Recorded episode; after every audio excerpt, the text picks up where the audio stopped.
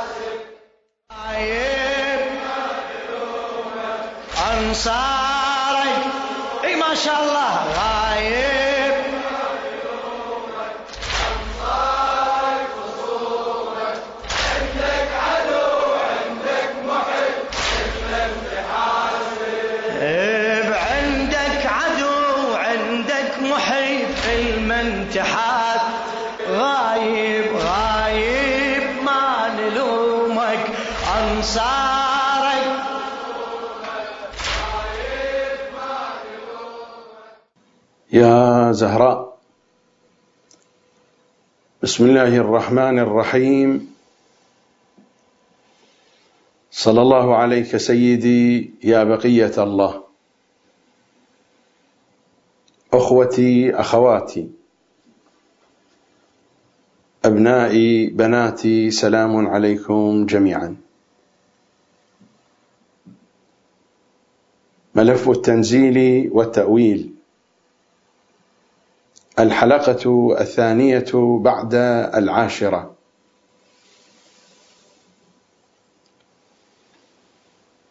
مر الكلام في الحلقتين الماضيتين في الجزء الأول والجزء الثاني من هذا العنوان علم العرفان الشيعي. وفي الحلقة السابقة تلوت على مسامعكم مقاطع من كتاب فصوص الحكم لابن عربي الصوفي المعروف. وهو أهم متن عرفاني تتبناه المدرسة العرفانية الشيعية. أخذت نماذج تتحدث عن أن هذا الكتاب يحمل فكرا ناصبيا. وما مر من الكلام يتحدث عن أن هذا الرجل يحمل النصب. لا أبالي إن كان ابن عربي نبيا أو قديسا في شخصه أم لم يكن كذلك. نحن عندنا كتب وعندنا فكر. هذا الفكر فكر ناصبي. وهذه الكتب كتب ناصبية. هذا إذا أخذنا بنظر الاعتبار أن العرفاء الشيعة يقولون بأن هذه الكتب إما أنها كتبت بأسلوب التقية أو أنها حرفت وكل واحد يقول شيئا ما. لو أردنا تنزلنا وقبلنا بهذه الادعاءات فما شأني بابن عربي؟ شأني مع هذه الكتب. ولو كان فعلا هذه الكتب كتبت بلسان التقية أو محرفة كما يقولون لماذا إذا في المدرسة العرفانية الشيعية تتبنى نفس هذه الكتب بنفس هذه النصوص المحرفة؟ لماذا إذا تتبنى بنفس هذه النصوص المحرفة ولكنهم يبدأون يعطون معان ودلالات يخرجونها عن سياقها اللفظي؟ بشكل غير منطقي. وذلك عن طريق تكثير الكلام. تكثير الكلام وتكثير الشروح مسألة ليست بالعسيرة. وهذه قضية يعرفها أهل الفن وأهل الخبرة. تلوت على مسامعكم من كتاب فصوص الحكم وهذه هي النسخة المشهورة المعروفة نسخة الدكتور أبو العلا عفيفي. بقي مقطع تركته. لم أقرأه. وهو يتحدث فيه عن رؤيا رآها النبي وعن علم عمر. لنقرأ ماذا كتب ابن عربي. وهذا في صفحة 62 63 من فص حكمة نفثية في كلمة شيثية.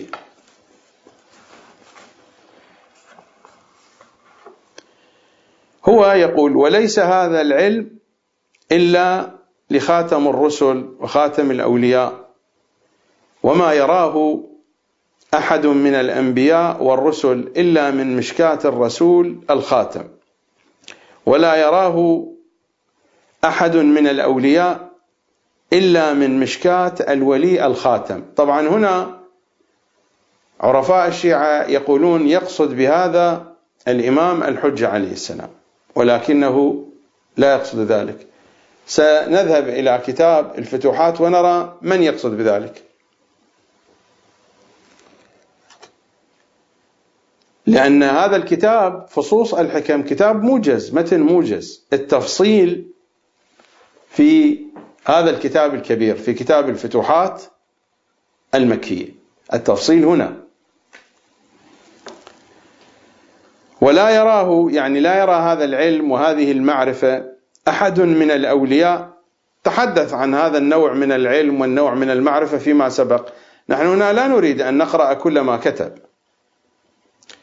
ولا يراه أحد من الأولياء إلا من مشكاة الولي الخاتم. حتى أن الرسل لا يرونه. متى رأوه إلا من مشكاة خاتم الأولياء. فإن الرسالة والنبوة أعني. نبوة التشريع ورسالته تنقطعان. والولاية لا تنقطع أبدا. لاحظوا الحديث عن الرسالة والتشريع والنبوة. نفس الكلام سيأتينا في الكتب الشيعية. يعني في كتب العرفان الشيعي. فإن الرسالة والنبوة أعني نبوة التشريع ورسالته تنقطعان.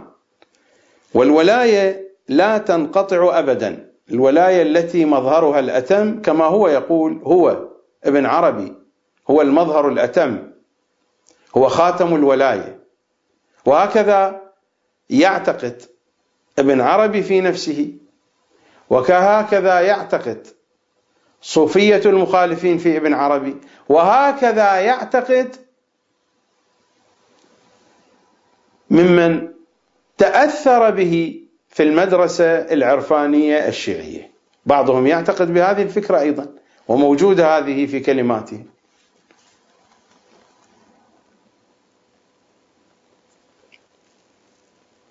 وإن كان خاتم الأولياء تابعا في الحكم لما جاء به خاتم الرسل من التشريع فذلك لا يقدح في مقامه ولا يناقض ما ذهبنا إليه فإنه من وجه يكون أنزل كما أنه من وجه يكون أعلى. وقد ظهر في ذا وقد ظهر في ظاهر شرعنا ما يؤيد ما ذهبنا إليه في فضل عمر في أسارى بدر بالحكم فيهم. يشير إلى أن قصة أسارى بدر المذكورة في كتب السير عندهم وأن أبا بكر حكم فيهم بشيء وأن عمر حكم فيهم بشيء وأن النبي اختار حكما ولكن الله اختار حكم عمر. يعني الأفضلية هنا كانت لحكم عمر لكنه منطوي تحت الرسول. هو هذا الكلام الذي كان يذكره أعيد قراءة الكلام. والولاية فإن الرسالة والنبوة أعني. نبوة التشريع ورسالته تنقطعان. والولاية لا تنقطع أبدا.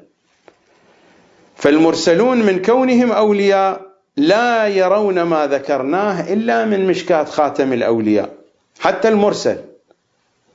وعمر هو الولي. فكيف من دونهم من الأولياء؟ إذا كان المرسلون وإن كان خاتم الأولياء تابعا في الحكم لما جاء به خاتم الرسل من التشريع. فذلك لا يقدح في مقامه ولا يناقض ما ذهبنا إليه. فإنه من وجه يكون أنزل من هو هذا الذي من وجه يكون أنزل؟ يعني خاتم الأولياء من وجه يكون أنزل باعتباره وتابع للرسل الولي تابع للرسول. كما أنه من وجه يكون أعلى يمكن أن يكون أعلى من الرسول.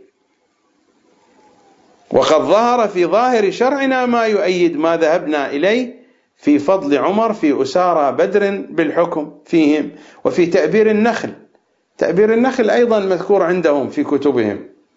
لما مر النبي على أصحاب بساتين النخل ورآهم يلقحون نخلهم ومنعهم من ذلك وبعد ذلك يعني خرج النخل شيصا. فسد فسد نخيلهم وفسدت ثمارهم وتمرهم. هم يقولون هكذا لا حقيقة لهذه القصة. هذه أكاذيب. وهذا الكتاب وحي. نحن قرأنا والوحي لابد أن يكون كله أكاذيب. هكذا. لأن الوحي لابد أن يكون أكاذيب وإلا كيف يكون وحي؟ وقد ظهر في ظاهر شرعنا ما يؤيد ما ذهبنا إليه في فضل عمر في أسارى بدر بالحكم فيهم يعني أن عمر كانت له أحكام أصح من أحكام النبي كان هو الأولى بالحكم. أفضل كان رأيه هو المقدم. وفي تأبير النخل فما يلزم الكامل أن يكون له التقدم في كل شيء؟ لا بأس أن يتقدم عمر على رسول الله. فما يلزم الكامل ليس بالضرورة أن الكامل وهو رسول الله أن يتقدم. فما يلزم الكامل أن يكون له التقدم في كل شيء وفي كل مرتبة؟ وإنما نظر الرجال إلى التقدم في رتبة العلم بالله هنالك مطلبهم. وأما حوادث الأكوان فلا تعلق لخواطرهم بها. يعني أن رسول الله أن النبي صلى الله عليه وآله لا يعرف شؤون الحياة. الأمور التي تتعلق بحوادث الأكوان ليس بالضرورة أن يكون عارفا بها. وإنما الأمر هو العلم بالله. وإنما نظر الرجال إلى التقدم في رتبه في رتبة العلم بالله. هنالك مطلبهم. وأما حوادث الأكوان فلا تعلق لخواطرهم بها. فتحقق ما ذكرنا. ولما مثل النبي صلى الله عليه وسلم هو يقول وسلم الصلاة البتراء. بتر الله من بترها. ولما مثل النبي صلى الله عليه وسلم النبوة بالحائط من اللبن. لبن يعني طابوق. لبنة هي الطابوقة من الطين.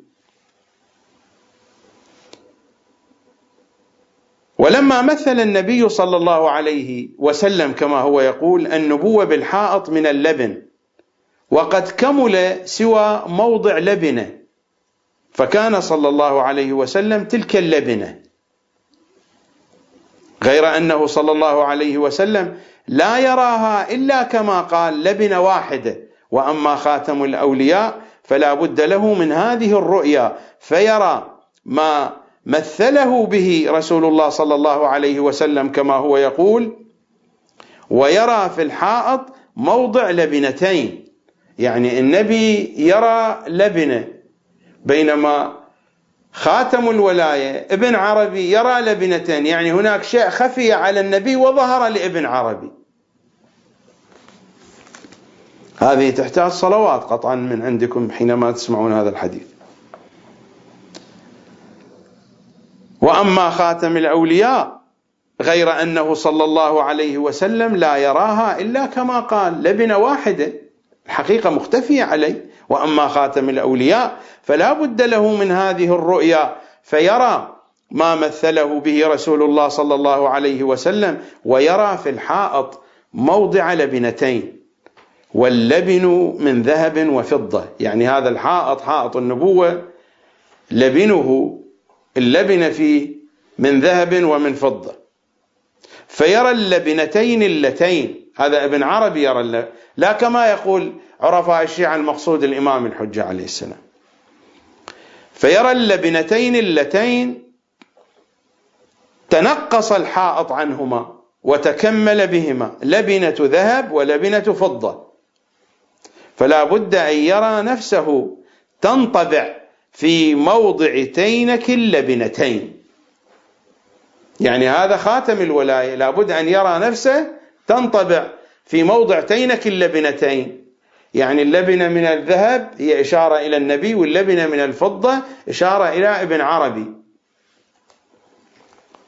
عرفاء الشيعة يقولون لا المقصود الإمام الحجة. والله كاذبون. الموجود الآن في فتوحات المكية يتحدث عن نفسه.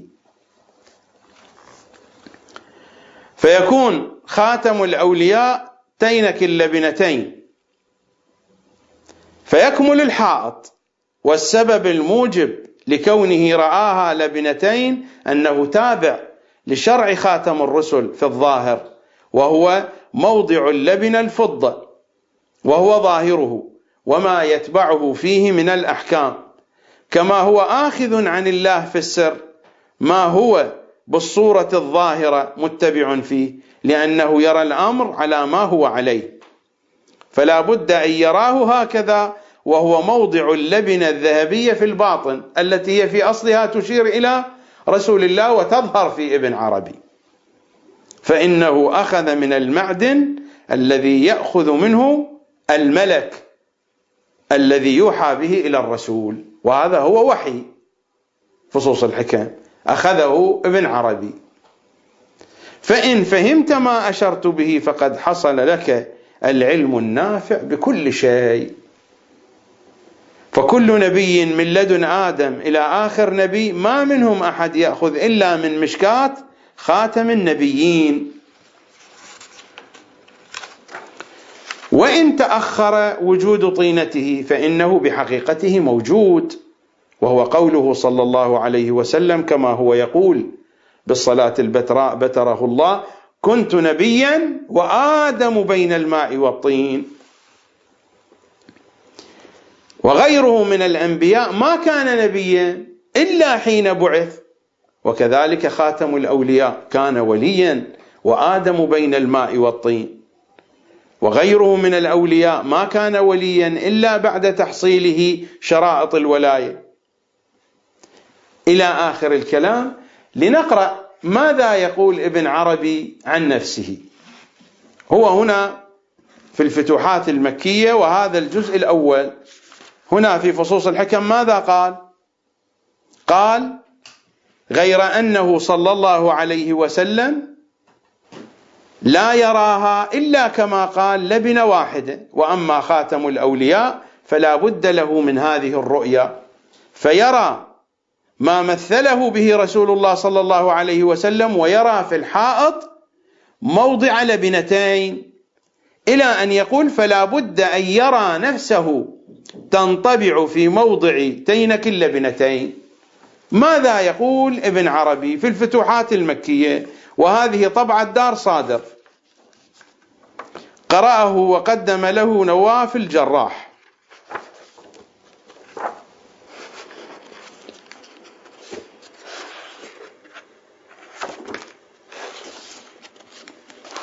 في صفحة 381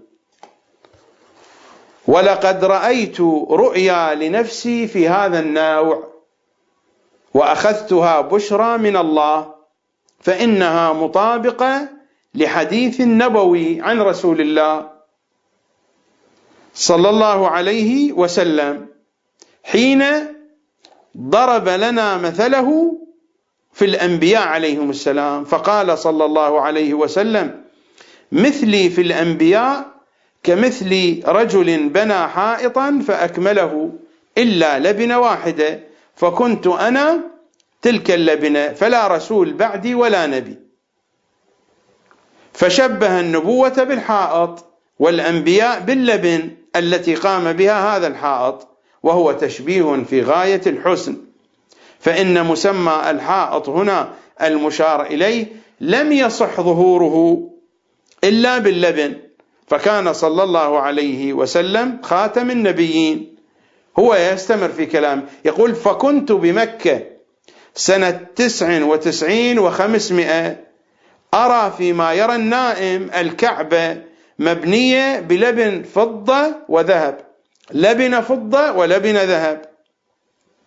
وقد كملت بالبناء وما بقي فيها شيء وأنا أنظر إليها وإلى حسنها. فألتفت إلى الوجه الذي بين الركن اليماني والشامي.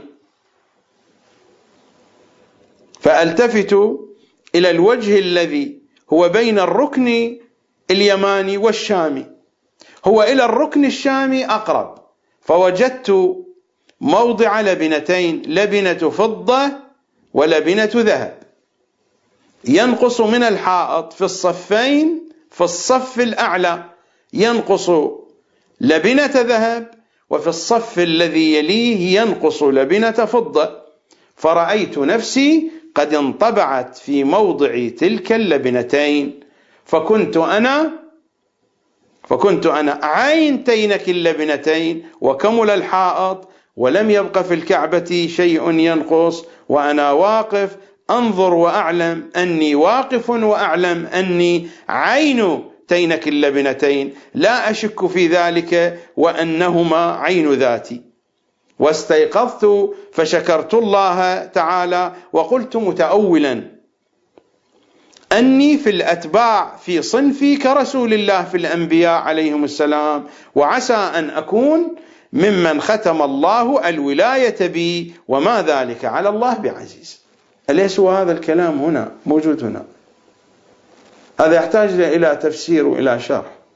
ما هذه الخزعبلات وهذه الأكاذيب؟ في نفس الصفحة هو أيضا يقول ولذلك لما ذكر رسول الله الثمانية الأبواب من الجنة أن يدخل من أيها شاء. قال أبو بكر يا رسول الله وما على الإنسان أن يدخل من الأبواب كلها؟ قال رسول الله أرجو أن تكون منهم يا أبا بكر. يعني في نفس الوقت يدخل من كل الأبواب. فأراد أبو بكر بذلك القول ما ذكرنا أن يكون الإنسان في زمان واحد في أعمال كثيرة تعم أبواب الجنة. وماذا قال أصلا في أول الفتوحات المكية؟ في أول الفتوحات المكية وهذا الجزء الأول في صفحة 16 ماذا يقول؟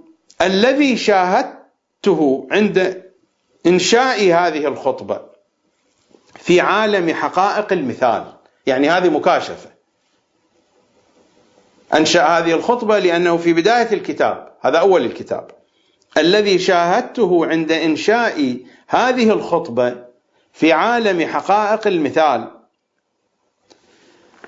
هو كلام طويل والحقيقة أنا ما عندي وقت أقرأ كل ما كتبه. هو سيشاهد في عالم المثال وفي عالم المكاشفة يرى في ذلك العالم سيدا معصوم المقاصد محفوظ المشاهد منصورا مؤيدا يعني النبي صلى الله عليه وآله وجميع الرسل بين يديه مصطفون وأمته التي هي خير أمته عليه ملتفون. وملائكة التسخير من حول عرش مقامه حافون والصديق على يمينه الأنفس صديق أبو بكر. والفاروق على يساره الأقدس. والختم بين يديه قد حنى يخبره بحديث الأنثى. وعلي يترجم عن الختم بلسانه وذو النورين يعني عثمان مشتمل برداء حيائه مقبل على شأنه إلى آخر الكلام. ثم أشار إلي النبي أشار إلي. إلى أن قم يا محمد. لأن هو اسمه محمد بن عربي. وبعد ذلك يتحدث عن مقامه العالي. إلى أن يقول ووهبت في ذلك الوقت مواهب الحكم حتى كأني أوتيت جوامع الكلم.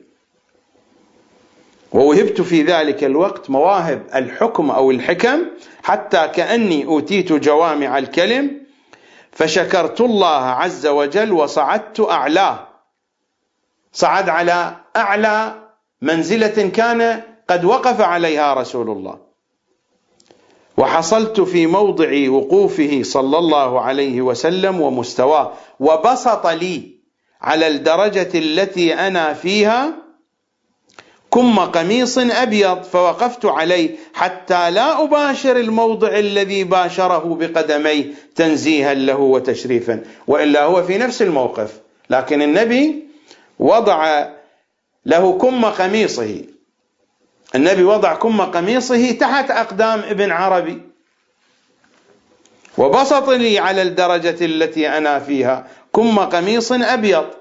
فوقفت عليه حتى لا أباشر. يعني النبي وضع كم قميصه الكم يعني الردن. وضعها تحت أقدام ابن عربي. وابن عربي واقف في نفس المكان الذي وقف فيه خاتم الأنبياء. وأما علي فهو على جانب يقف. والبقية رأيتم المشهد المسرحية الكاملة. تفصيل كثير في الكلام الوقت ما يكفي. هذه المطالب كلها تلوتها. وعبر البث المباشر موجودة على الفيديو. موجودة بال MP3 بصيغة ال MP3 وبصيغة الفيديو. موجودة على موقع زهرائيون موجودة على موقع المودة dot be. من أراد أن يراجع فليراجع. هذه الفتوحات المكية المواطن التي تحدث فيها ابن عربي التي يظهر فيها ضلاله ونصبه. وعداؤه لأهل البيت. وهذا لا يشكل إلا عشر مما كتب في الكتاب. على سبيل المثال الجزء الأول صفحة 16 50 109 122 140 152 188 224 225 228 242 246 260 272 283 322 326 339 381 409 الفتوحات المكية دار صادر قرأه وقدم له نواف الجراح بيروت الطبعة الأولى 2004 ميلادي 1424 هجري. دار صادر تأسست سنة 1863 الفتوحات المكية. هذا في جزء واحد. في جزء اثنين صفحة 47 83 115 119 168 171 172 173 202 215 238 241 271 362 363 381 383 399 433 442 جزء 3 صفحة 10 12 13 27 31 83 89 305 جزء 4 30 111 132 202 203 229 265 285 جزء 5 صفحة 10 20 21 22 41 63 64 93 101 135 159 181 230 275 310 الجزء السادس. صفحة 13 35 36 55 56 89 90 97 121 155 215 290 294 الجزء السابع صفحة 9 49 66 88 89 205 249 298 311 جزء 8 صفحة 18 136 198 238 247 301 302 303 ووالله هذا ما هو إلا جزء يسير من نصبه وضلاله في هذا الكتاب. هذا لا يشكل حتى عشرة بالمئة. وهذه المقاطع أنا قرأتها. وموجودة مسجلة بالصوت وبالفيديو. سأختار لكم نماذج من هذه الكلمات. وإلا لا أستطيع أن أقرأ كل هذا. هذا الجزء الأول. مثلا وهو يتحدث عن أهل البيت عن آية التطهير. هنيئا لعرفائنا. في صفحة 242 من الجزء الأول وهو يورد الآية ليذهب عنكم الرجس أهل البيت ويطهركم تطهيرا. استمعوا ماذا يقول ابن عربي؟ فدخل الشرفاء أولاد فاطمة كلهم في هذه الآية يقصد فدخل الشرفاء أولاد فاطمة كلهم. ومن هو من أهل البيت؟ مثل سلمان الفارسي إلى يوم القيامة في حكم هذه الآية من الغفران. الآية يعطيها معنى الغفران وأدخل فيها سلمان وأدخل فيها كل أولاد فاطمة. فدخل الشرفاء أولاد فاطمة كلهم. ومن هو من أهل البيت؟ مثل سلمان الفارسي إلى يوم القيامة في حكم هذه الآية من الغفران. فهم المطهرون اختصاصا من الله وعناية بهم لشرف محمد صلى الله عليه وسلم. لشرف محمد وعناية الله به. ولا يظهر حكم هذا الشرف لأهل البيت إلا في الدار الآخرة في الدار الدنيا هم غير مطهرين. فإنهم يحشرون مغفورا لهم. وأما في الدنيا فمن أتى منهم حدا أقيم عليه كالتائب. إذا بلغ الحاكم أمره وقد زنى أو سرق أو شرب شرب الخمر أقيم عليه الحد مع تحقق المغفرة كماعز وأمثاله. ولا يجوز ذمه. ماعز هذه له قصة. ماعز هذا الذي جاء وأقر عند النبي بزنا وبعد ذلك النبي صلى الله عليه وآله أمر بحده وأخرجوه أخرجوه أن يرجم لما بدأوا برجمه هو خرج من الحفرة. أكان المفروض أن يتركوه لأن الذي أقر على نفسه بحسب الأحكام الفقهية الموجودة والتفاصيل الموجودة. إذا كان هو أقر على نفسه واستطاع أن يخرج من الحفرة أن يترك ولكن المسلمين ركضوا وراءه. ومن الذين ركضوا وراء الزبير وفي الطريق وجد عظم بعير وضربه به فقتله. ولما أخبر النبي قال لو كان علي معكم لما فعلتم هذا. قصة ماعز بن مالك الأنصاري مذكورة في كتب السير وفي كتب الحديث موجودة في كتبهم.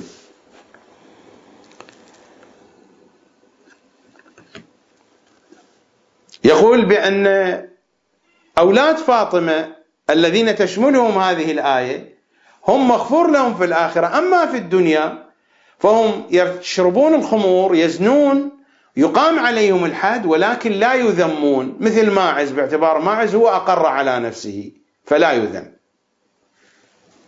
أقر على نفسه بالزنا. هذا التخليط والتخبيط يدل أولا على تشيعه. وهنيئا لعرفاء الشيعة بهذه الأسوة وبهذا القدوة. هنيئا لهم بها. وأما في الدنيا فمن أتى منهم حدا أقيم عليه كالتائب إذا بلغ الحاكم أمره وقد زنى أو سرق أو أو شرب أقيم عليه الحد مع تحقق المغفرة كماعز وأمثاله. إلى آخر الكلام الترهات كلام كثير وما عندي وقت. إذا أنتم تحبون إما أن تعودوا إلى الملف المهدوي أو أنتم إذا كان عندكم الكتاب أنتم راجعوا في صفحة 339 ماذا يقول هذا عن أهل البيت؟ عن نفسه هو رسول الله فرش له كمة. أهل البيت يشربون الخمور ويزنون ما فيها شيء.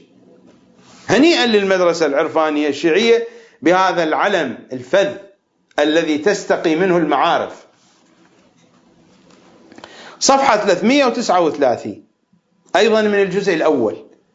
وعلى هذا جرى أهل البدع والأهواء فإن الشياطين ألقت إليهم أصلا صحيحا لا يشكون فيه ثم طرأت عليهم التلبيسات من عدم الفهم حتى ضلوا. فينسب ذلك إلى الشيطان بحكم الأصل. ولو علموا أن الشيطان في تلك المسائل تلميذ له يتعلم منه وأكثر ما ظهر ذلك في الشيعة ولا سيما في الإمامية منهم. فدخلت عليهم شياطين الجن أولا بحب أهل البيت واستفراغ الحب فيهم ورأوا أن ذلك من أسنى القربات إلى الله وكذلك هو لو وقفوا ولا يزيدون عليه إلا أنهم تعدوا من حب أهل البيت إلى طريقين منهم من تعدى إلى بغض الصحابة وسبهم حيث لم يقدموهم وتخيلوا أن أهل البيت أولى بهذه المناصب الدنيوية في قضية الخلافه فكان منهم ما قد عرف واستفاض وطائفة زادت إلى صب إلى سب الصحابة القدح في رسول الله وفي جبريل عليه السلام. يعني هذه القضية قضية أنه كذب الأمين وخان الأمين هذه القضية المعروفة الافتراء المعروف على الشيعة. آه، واضح الكلام؟ واضح أن الرجل شيعي أصيل. هذا هو الفتوحات المكية هذا الجزء الأول. والكتاب كله هكذا. هذا الجزء الأول من الفتوحات المكية. الجزء الثاني الجزء الثاني في صفحة 83 يتحدث عن أن الحجاج ليس بفاسق وإنما الناس تسمي فاسق. صفحة 83 وقد صلى عبد الله بن عمر خلف الحجاج وكان من الفساق بلا خلاف المتأولين بخلاف. المتأولين بخلاف. فكل من آمن بالله وقال بتوحيد لله في ألوهته فالله أجل أن يسمي هذا فاسقا. الله أجل من أن يسمي الحجاج فاسق.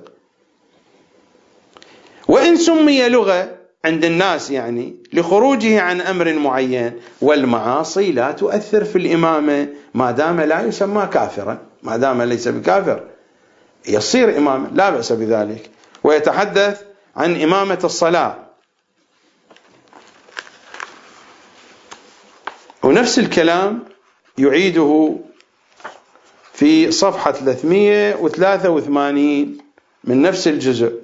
وكذلك فعل عبد الله بن عمر الذي يحتجون به في الصلاة خلف الفاسق وأخطأوا.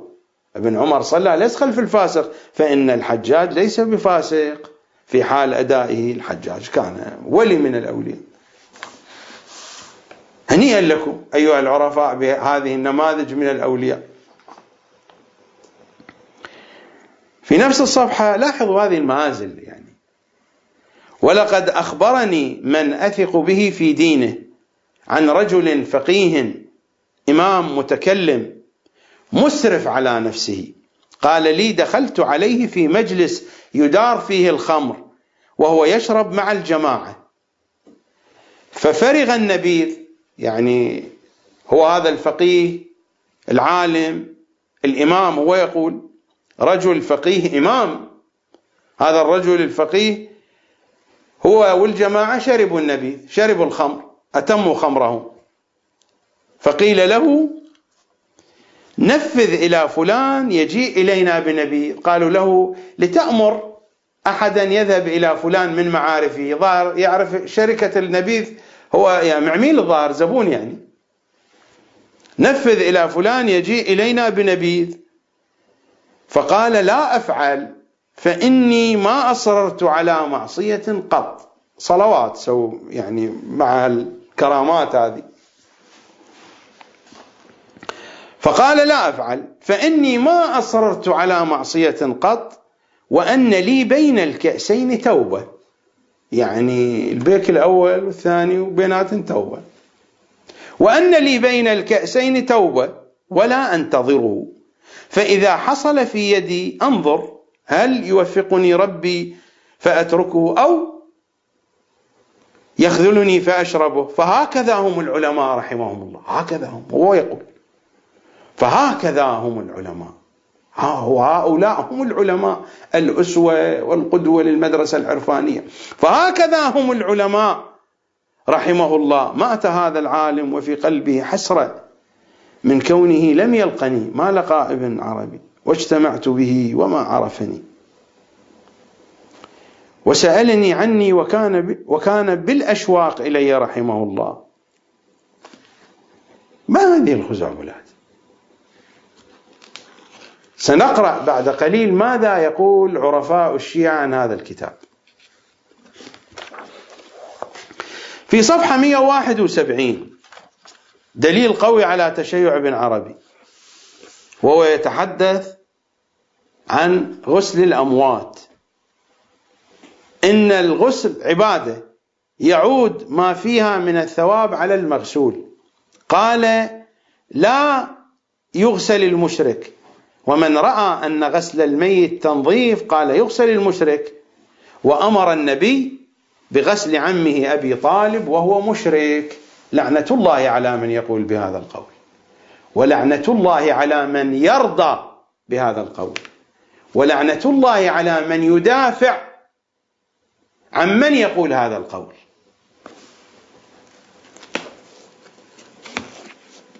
دلائل قوية على تشيع ابن عربي. اللهم احشر كل من يعتقد بتشيع ابن عربي مع ابن عربي.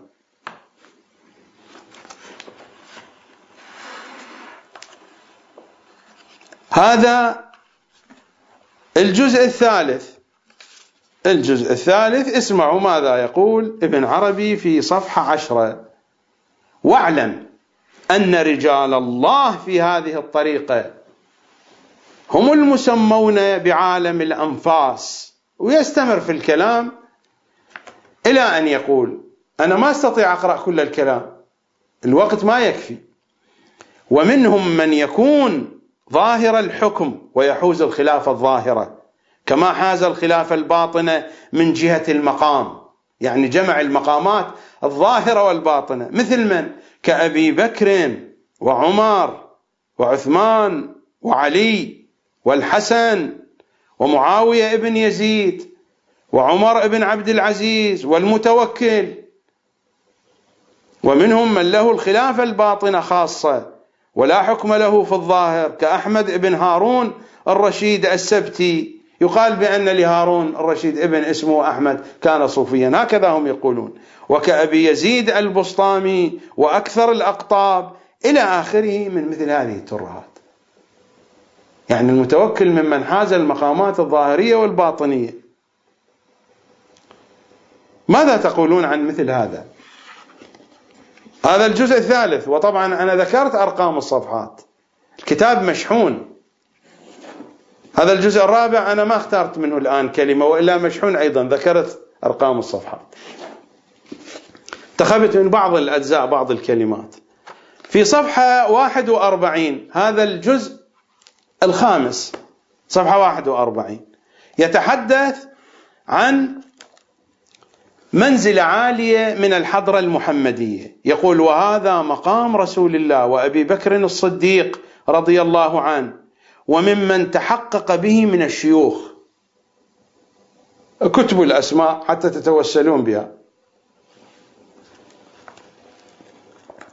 رحمة على والدي اللي يكتب هاي الأسماء يتوسل بها. هذه الأسماء اكتبوها أو نقعوها بعد الكتابة ولكن حذاري من أن تشربوا الماء لأن ذلك سيسبب نفخة شديدة. صفحة 41 حمدون القصار وأبو سعيد الخراز وأبو يزيد هؤلاء في مقام رسول الله. آل محمد ليس في مقام رسول الله. حمدون القصار وأبو سعيد الخراز وأبو يزيد البسطامي. وكان في زماننا هذا أبو السعود بن الشبل وعبد القادر الجيلي ومحمد الأواني وصالح البربري وأبو عبد الله الشرفي ويوسف الشبريلي ويوسف ابن تعز وابن جعدون الحناوي أو الحناوي محمد ابن قسوم وأبو عبد الله ابن المجاهد وعبد الله ابن تاخمست وأبو عبد الله المهدوي عبد الله القطان وأبو العباس الحصار وما يضيق الكتاب عن ذكرهم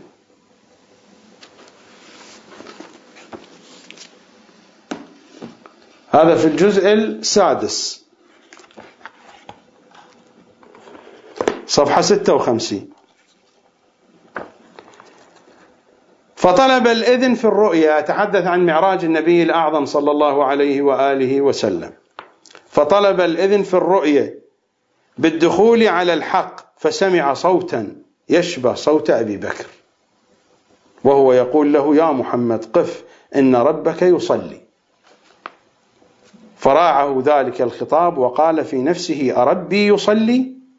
فلما وقع في نفسه هذا التعجب من هذا الخطاب وأنس بصوت أبي بكر الصديق تلا عليه هو الذي يصلي عليكم. وملائكته فعلم عند ذلك ما هو المراد بصلاة الحق. هذه تحتاج إلى صلوات.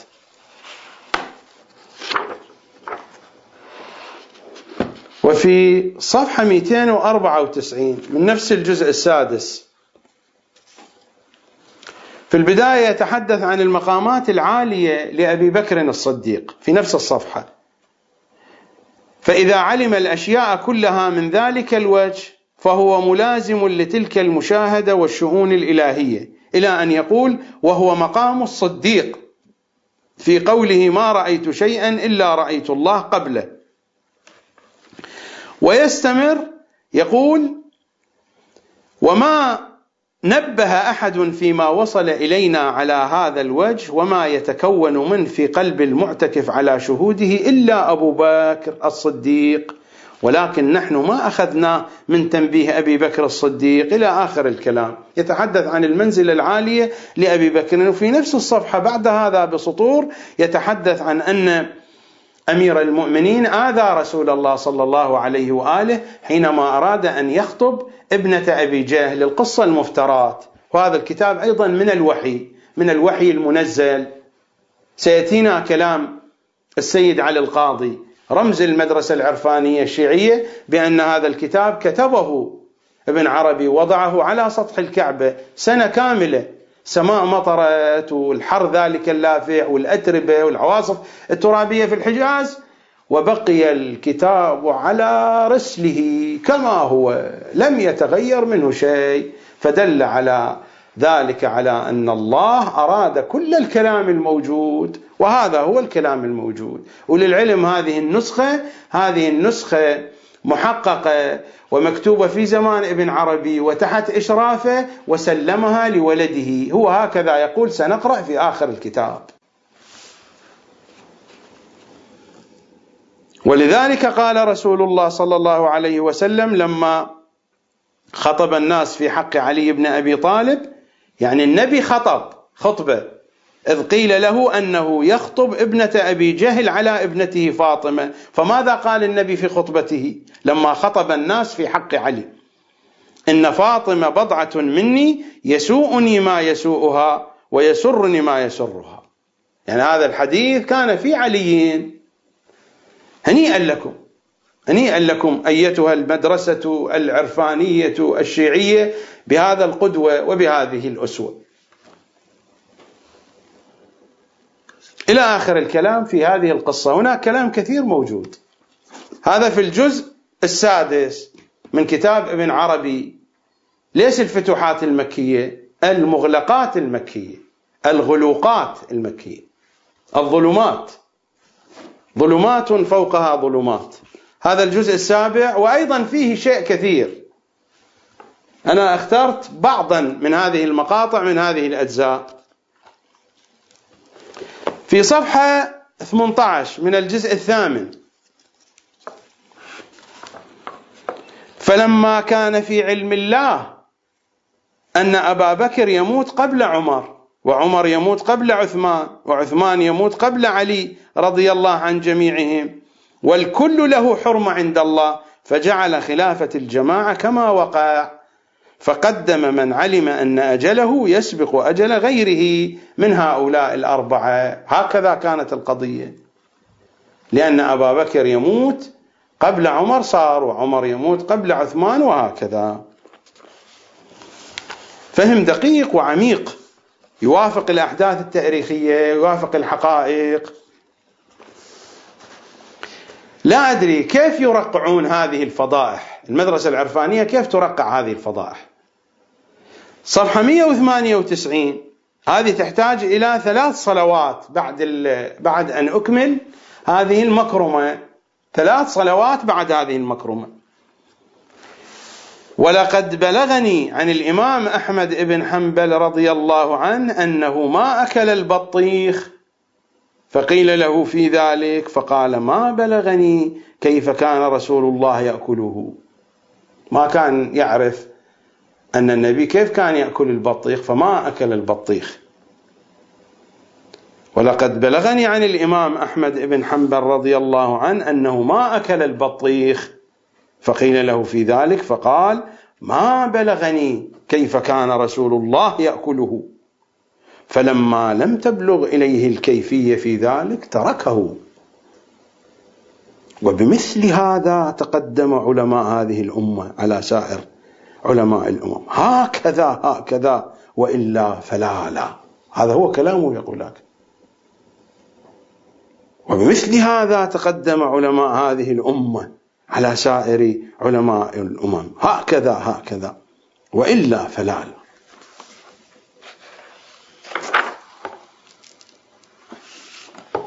هذا هو آخر الجزء الثامن. هو يقول ابن عربي انتهى الباب بحمد الله بانتهاء الكتاب هذا في صفحة 303 وكان الفراغ من هذا الباب الذي هو خاتمة الكتاب بكرة يوم الأربعاء الرابع والعشرين من شهر ربيع الأول سنة ست وثلاثين وستمائة ستمائة وستة وثلاثين. ابن عربي مات سنة ستمائة وثمانية وثلاثين.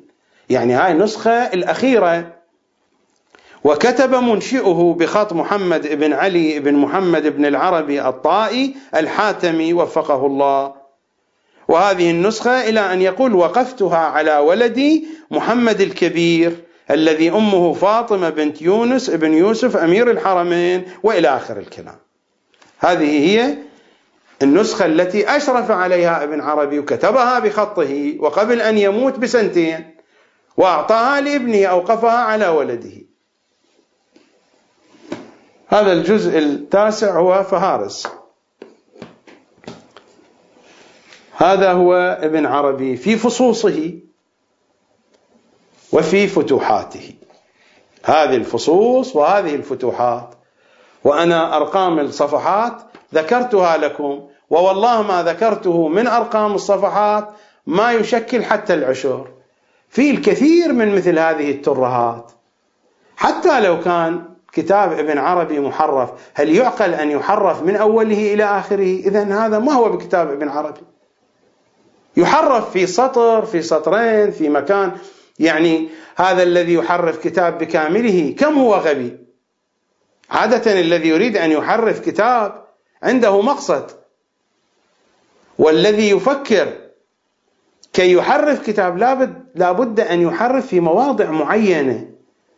عادة الذين يفكرون بتحريف الكتب يكونون أذكياء وعندهم فكرة يريدون أن يوصلوها ويوهمون الناس لا أن يحرفوا الكتاب من أوله إلى آخره. هذه ترهات يا جماعة. لنرى ماذا يقول ساداتنا وأجلاؤنا وعلماؤنا وفقهاؤنا وعرفاؤنا من أقطاب ورموز المدرسة العرفانية الأصولية التي نشأت في أحضان المدرسة الأصولية. قدست أسرار الماضين منهم ودامت ظلال الباقين منهم. ماذا يقولون نتقلب في كتبهم. على سبيل المثال ماذا يقول السيد حيدر الآملي؟ السيد حيدر الآملي نحن كان الحديث بشكل خاص عن مدرسة الشيخ حسين قلي الهمداني باعتبار هي الموجودة الآن. السيد حيدر الآملي كان في عصر قريب من عصر ابن عربي بعد ابن عربي. بحسب الكتب الموجودة عندنا السيد حيدر الآملي يكاد يكون هو أول من نظر من الشيعة لعرفان ابن عربي. يعني هذا مثلا هذا الكتاب جامع الأسرار ومنبع الأنوار. هذا من أهم كتب السيد حيدر الآمل عنده كتب كثيرة. أنا جئت بكتاب واحد وإلا أنا مطلع على بقية كتبه. لكن هذا مثال نموذج من كتب السيد حيدر الآمل هذا الكتاب الكبير بكله مأخوذ عن ابن عربي. وعن تلامذة ابن عربي. فماذا يقول السيد حيدر الآملي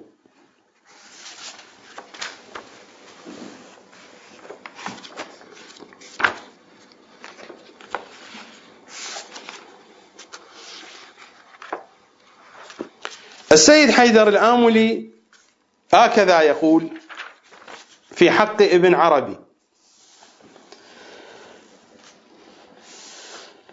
في خصوص كتاب فصوص الحكم. ألم يقل بأن النبي قد أعطاه الكتاب؟ ابن عربي هكذا قال. السيد حيدر الآملي ماذا يقول؟ في تحقيق وصول الكتاب إليه من النبي صلى الله عليه وآله بحكم النقل والعقل والكشف. موضوع طويل عريض فقط أقرأ السطور الأولى. هذا الكلام ذكره الشيخ قاسم الطهراني في كتاب القول المتين في تشيع الشيخ الأكبر محي الدين ابن العربي. كتاب من جزئين كبيرين يحاول أن يجمع فيه الأدلة على تشيع ابن عربي وسنرى تفاهة هذه الأدلة. لكن الآن لنتحدث عن السيد حيدر الآملي فنقول لا شك ولا خفاء ابن عربي كتاب الفصوص له شروح. من جملة هذه الشروح هناك شرح للسيد حيدر الآملي اسمه نص النصوص في شرح الفصوص. هو في نص النصوص يقول هذا الكلام. فنقول لا شك ولا خفاء. السيد حيدر الآملي العارف الشيعي. لا شك ولا خفاء.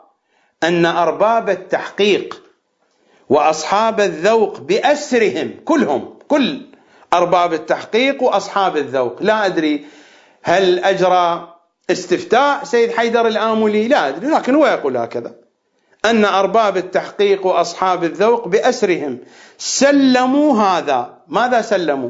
سلموا أن الكتاب كتاب فصوص الحكم وصل إلى ابن عربي من طريق النبي فهو وحي. سلموا هذا وأقروا به واتفقوا على أن هذا الكتاب وصل إليه من النبي صلى الله عليه وآله.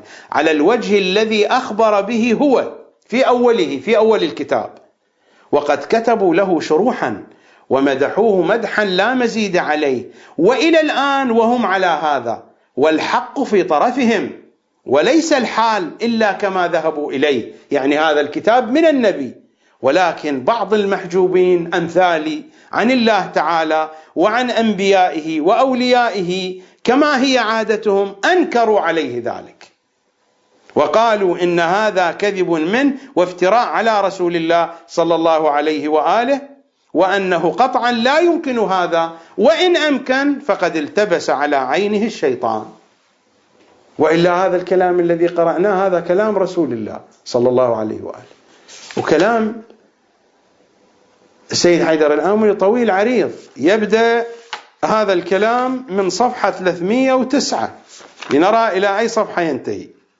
كلام طويل. هذا الكلام كله في مدح ابن عربي.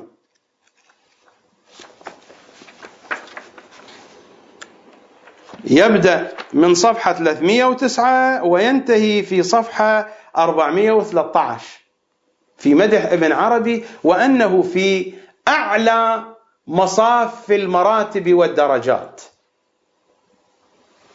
هذا السيد حيدر الآملي. دعني من السيد حيدر الآملي. لنذهب إلى شخصية أخرى.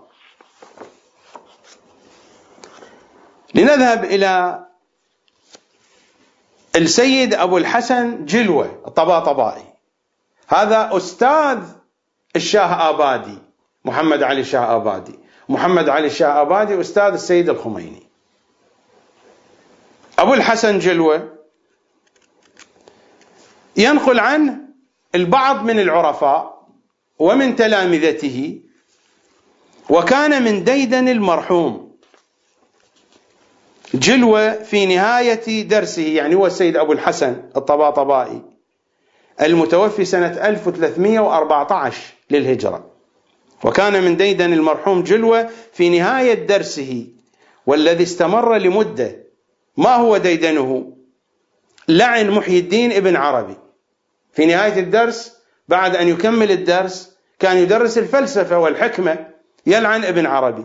إلى أن فوجئ التلامذة تلامذة فوجئوا أن السيد ترك تلك السيرة لعدة أيام. فسأله أحد فضلاء درسه وكان أجرأ من الآخرين عن السبب في ذلك. فقال ما هو مضمونه؟ حدث السيد جلوة. كنت أتعهد لعن ابن عربي ظنا لمخالفته مع أهل البيت عليهم السلام. ولما طعن على الشيعة في مواضع من كتبه. يعني هو مطلع على هذه التفاصيل. كتب موجودة. ولما طعن على الشيعة في مواضع من كتبه وذلك حبا للرسول وأهل بيته عليهم السلام. ولكن رأيت في المنام رؤيا قبل عدة ليال فعرفت خطئي في ذلك ثم نقل رؤياه بما يلي. دخلت مجلسا معظما ومنورا فيه جماعة من الأكابر فبمجرد دخولي علمت أن خاتم الأنبياء صلى الله عليه وآله جالس في صدر المجلس. فمشيت لتقبيل رجله فرأيته أعرض عني بوجهه الشريف وقد ظهرت الكراهة في وجهه وقد ازداد تعجبي وحيرتي واضطرابي عندما وجدت ابن العربي في يمينه. فخاطبني خاتم الأنبياء صلى الله عليه وآله معاتبا إياي هل تلعن هذا العبد الصالح لله؟ اذهب إليه وتفقده فعندما اقتربت إلى ابن عربي لتفقده أشار إلى الأرض فانفتحت نافذة فرأيت بئرا ظهرت فيه عدة ذئاب وابن آوى والسباع الوحشية والمفترسة. وابن آوى هو لأن الكاتب أعجمي لا لا يقال وابن آوى عدة ذئاب وبنات آوى لأن ابن آوى في العربية لا تجمع أبناء آوى. تجمع بنات آوى. عدة ذئاب وبنات آوى والسباع الوحشية والمفترسة. فاستوحشت فقال لي إن عشت معهم بدلا مني ماذا كنت تصنع؟ فعرفت حينئذ أن ما قاله أحيانا تماشيا مع الظلمة وهل هو يجبر على ذلك؟ لا يكتب. لماذا يكتب الضلال؟ وما هذه الترهات؟ وهل أن الدين يبنى على المنامات ما هذه الترهات؟ ومن قال أصلا هذا المنام صحيح؟ ومن قال هذا الحديث صحيح؟ ما هذه الترهات هكذا يعني نقبل ابن عربي بكل هذا النصب على أساس منام. أنا شخصيا السيد أبو الحسن جلوة لا أقبل كلامه في اليقظة حتى أقبل كلامه في المنام. أنا أناقش كلامه في اليقظة. كلامه الذي في اليقظة أناقشه. هل هو يوافق كلام أهل البيت أو لا؟ حتى أقبل منه المنامات. ثم إن التقية عملية التقية يا جماعة التقية هي مثل أكل الميتة. يعني أنت حينما تكون في تقية تظهر ما يخالف عقيدتك بالقدر الذي تنجو به. ما الضرورة إلى هذه الخزعبلات؟ إذا كانت القضية تقية. وإذا كانت القضية تحريف إذا هذه الرؤية باطلة.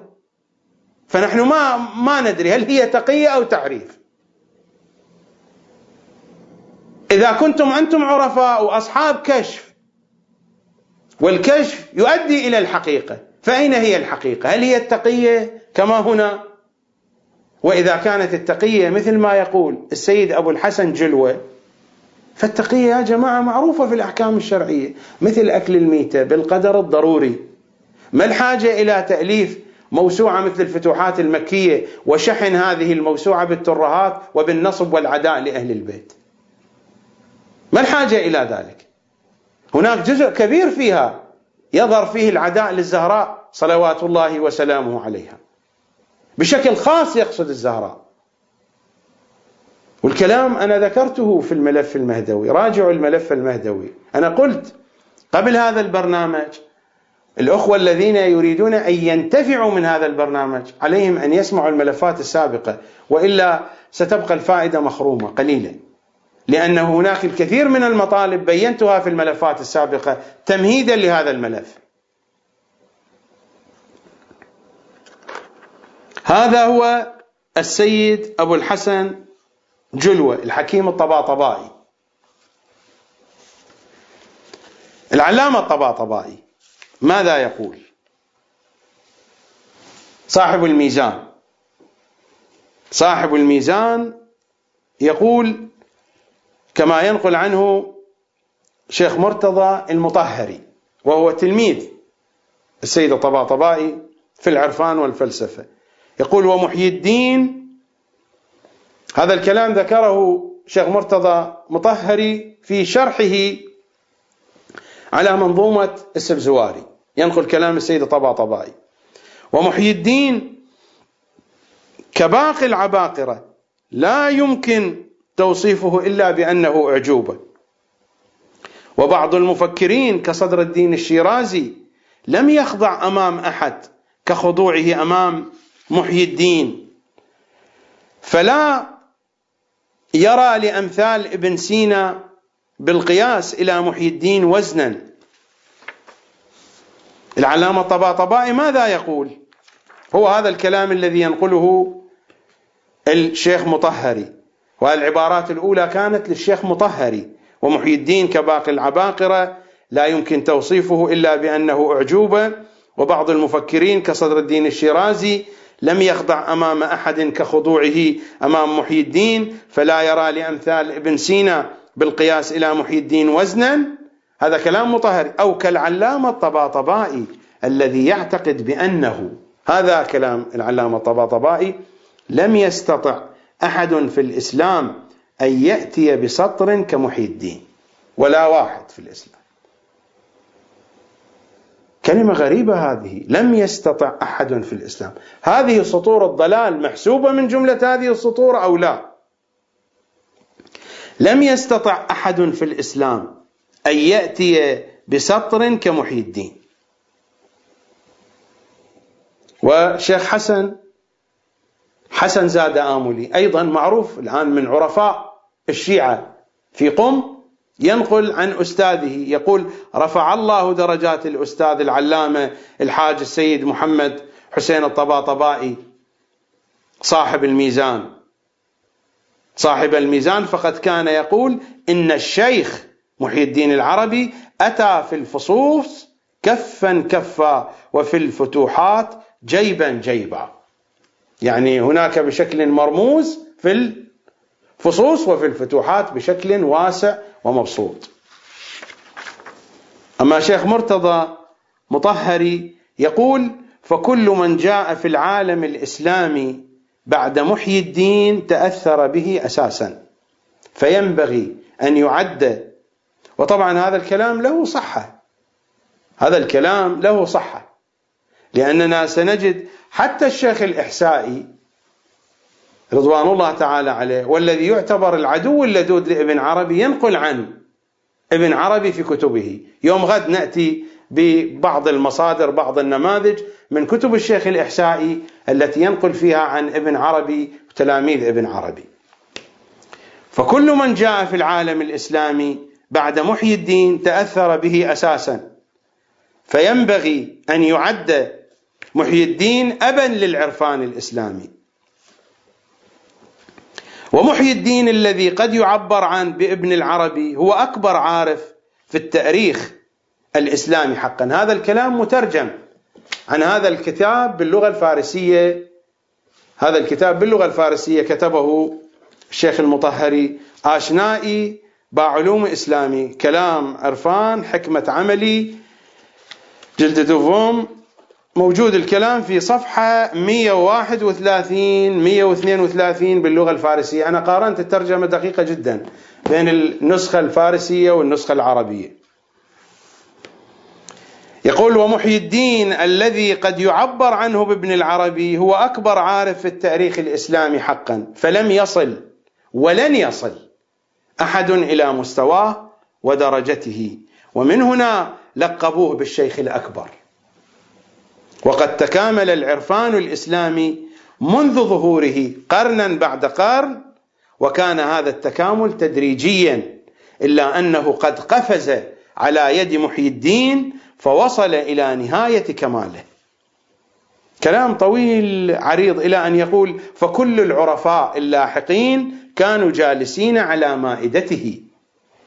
فهو إضافة إلى تقديمه للعرفان إلى مرحلة حديثة كان من أعاجيب الدهر.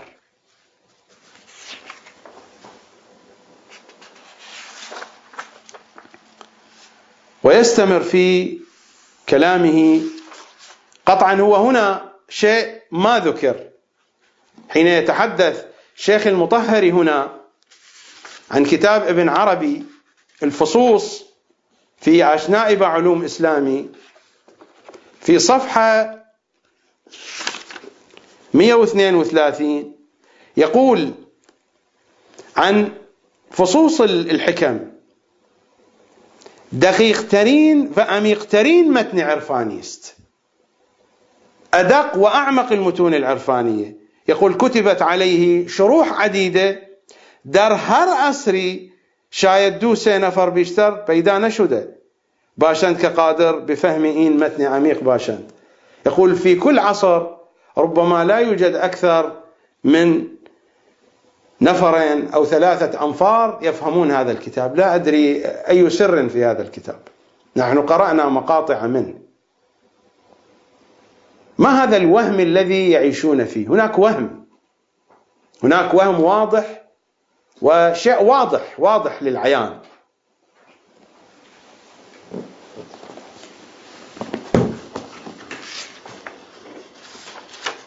إذا نذهب إلى الشيخ جوادي آملي شيخ عبد الله جوادي آملي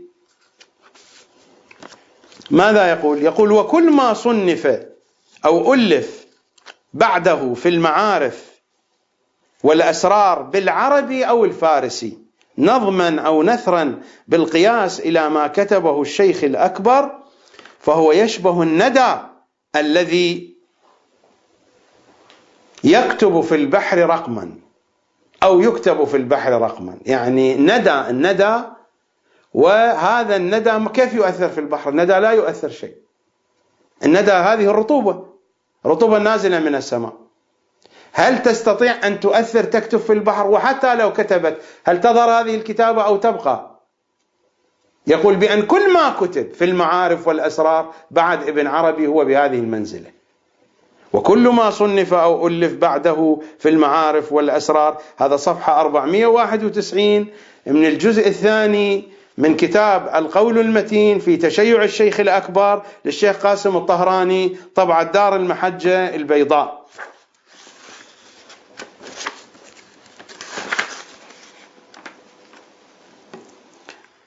بيروت لبنان الطبعة الأولى 1424 هجري.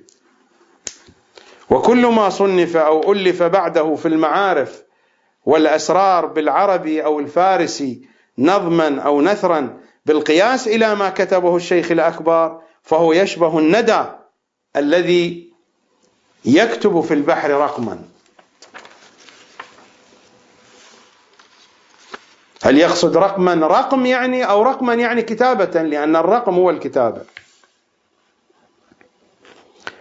يتحدث عن صدر المتألهين. الهدف الذي يقصده صدر المتألهين. صدر الدين الشيرازي صاحب كتاب الأسفار الأربعة الحكمة المتعالية. هناك في الوسط الشيعي في الوسط العرفان الشيعي عندنا أربع رموز قوية جدا. الرمز الأول صدر المتألهين. صدر الدين الشيرازي متوفى سنة 1050 وهو تلميذ لابن عربي. لا أقول تلميذ درس عند ابن عربي. ابن عربي توفي سنة 638 ولكن وصدر المتألهين 1050 توفي من علماء العصر الصفوي. لكنه نقل أفكار ابن عربي في كتبه. تلميذ ابن عربي بحق. وعندنا الملا هادي السبزواري أيضا صاحب المنظومة أيضا هو في هذا الجو.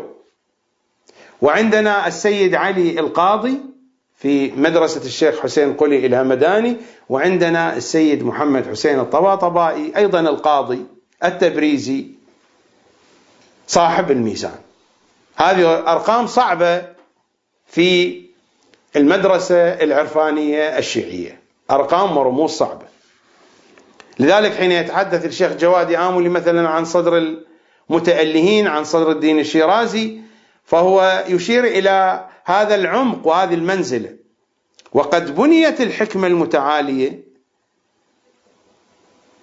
بشكل عام الحكمة المتعالية هي مدرسة صدر الدين الشيرازي على الحقائق التي جاء بها ابن عربي. هو يقول وقد بنيت الحكمة المتعالية على أصالة الوجود وبساطته ووحدته الحقيقية التي هي مشهودة في كتب العارف الكبير الشهير محي الدين وتلامذته. إلى أن يقول الهدف الذي يقصده صدر المتألهين قدس سره من نقل كلام محي الدين هو إيضاح أن ما عرفناه بالبرهان سابقا كان واضحا لدى هذا الشيخ العارف بنور المكاشفة. إلى أن يقول وهذا الكلام ذكره في شرح الحكمة المتعالية كتاب للشيخ جواد آملي يشرح الحكمة المتعالية يقول فلو كان هناك معان سامية يعني في كتب صدر المتألهين في أهم كتبه فلو كان هناك معان سامية فالسبب يرجع. هذه المعاني السامية عند صدر المتألهين إلى أنه ضيف للعرفان والعرفاء الأجلاء كمحيي الدين والقيصري وهذا أيضا من المخالفين أيضا من النواصب. القيصري أيضا له شرح معروف شرح على فصوص الحكم. شرح القيصري من أشهر الشروح وأيضا من الكتب المهمة والأساسية عند المدرسة العرفانية الشيعية.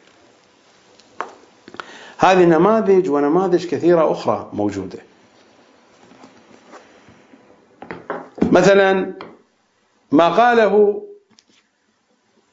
هذا كتاب الروح المجرد للسيد محمد حسين الحسين الطهراني وهو أيضا من رموز المدرسة العرفانية الشيعية.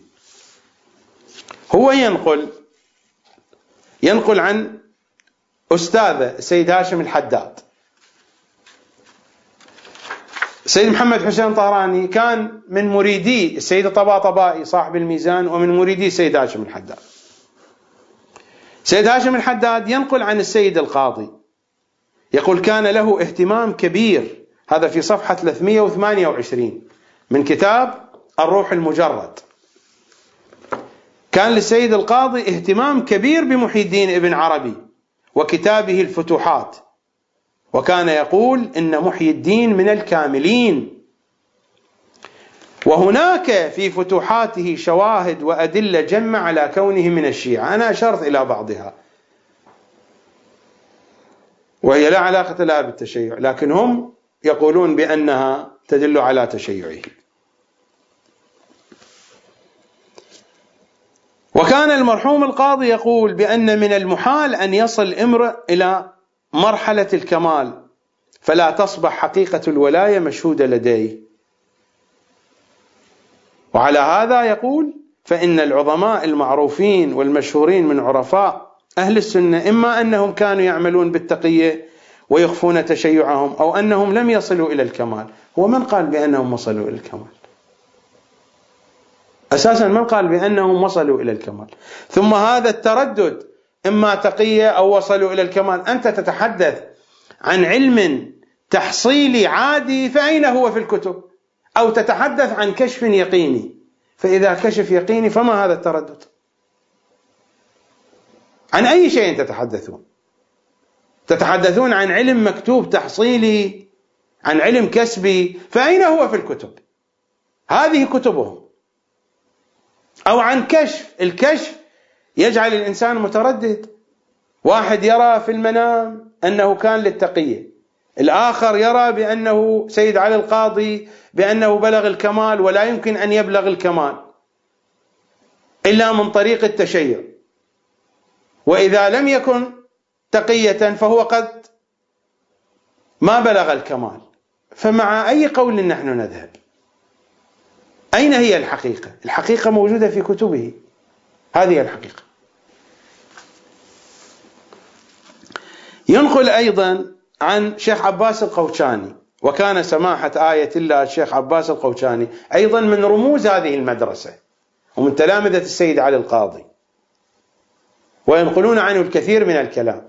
هو يقول شيخ عباس القوشاني آية الله شيخ عباس القوشاني كنت أذهب يوميا قبل الظهر إلى محضر المرحوم القاضي لساعتين ماذا يفعل؟ أقرأ له كتاب الفتوحات. فكان يستمع لي. فإذا ورد علينا شخص غريب فقد كنت أقطع قراءتي. فيتكلم المرحوم القاضي عن مواضيع أخرى. يقول وكنت في هذه السنوات الأخيرة يعني آخر سنوات عمر السيد علي القاضي. ويوميا شيخ عباس القوشاني يذهب يقرأ له. يذهب لمدة ساعتين. ماذا في كتاب الفتوحات المكية؟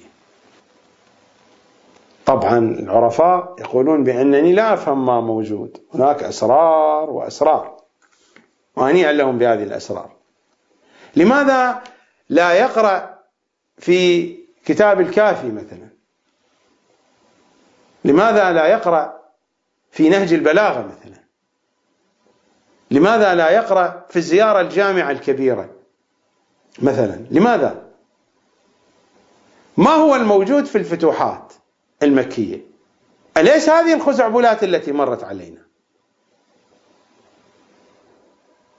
ألا تسألون أنفسكم؟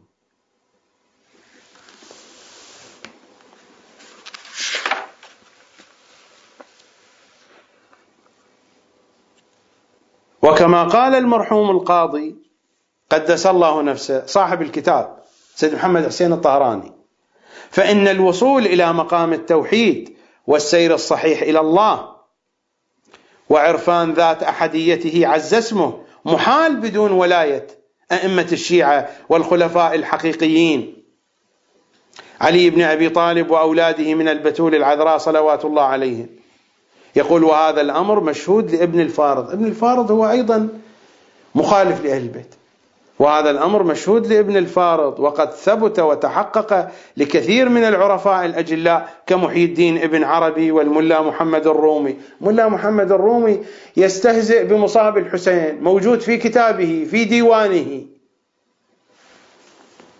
وفريد الدين العطار النيشابوري وهؤلاء كلهم مخالفون كتبهم مشحونة بمثل هذا الكلام.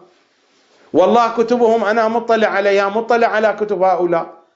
إن كانت بالأصول الفارسية أو بالأصول العربية. ابن الفارض معروف ديوانه ديوان ابن الفارض وكلمات ابن الفارض. معروف. ابن الفارض شاعر عربي ومن تلامذة محي الدين ابن العربي. وأما الملا محمد الرومي شاعر فارسي صاحب الديوان المعروف مثنوي معنوي. فريد الدين العطار النيشابوري أيضا معروف له كتابات. صاحب أسطورة منطقة الطير الأسطورة الفلسفية العرفانية.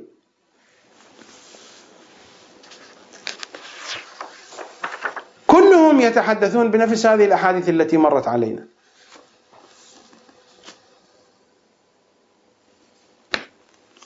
هو يقول ماذا يقول القاضي؟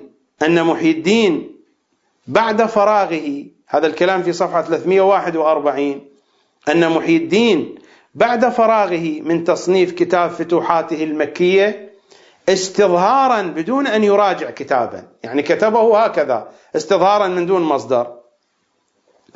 وضعه على سطح الكعبة ليبقى هناك سنة ثم أنزله بعد ذلك فكان باقيا كما كتبه.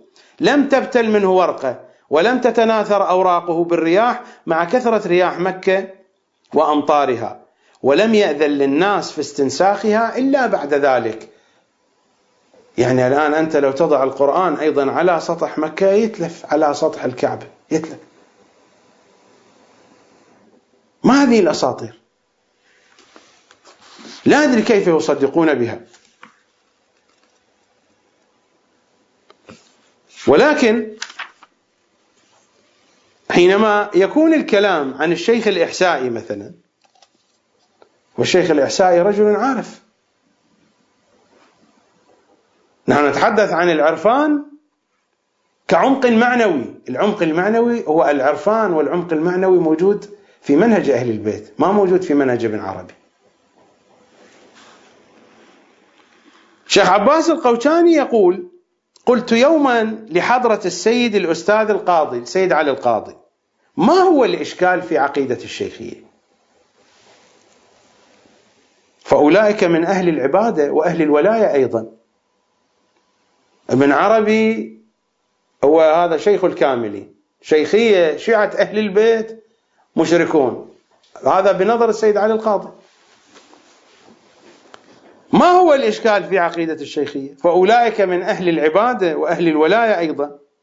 وخاصة أمر إظهارهم المحبة والإخلاص للأئمة عليهم السلام. كما نفعل نحن. كما أن فقههم فقه الشيعة والشيخ الإحسائي طريقة طريقة الأصوليين في الفقه. لذلك لا ينتقده الأصوليون. أصوليون العرفاء ينتقدون في عقيدته الحقة في أهل البيت. الرجل صاحب طريقة حقة في عقيدته بأهل البيت. قطعا ليس متكاملة ليست معصومة. شيخ الإحسائي عنده ثغرات وسنأتي على ذكرها أيضا.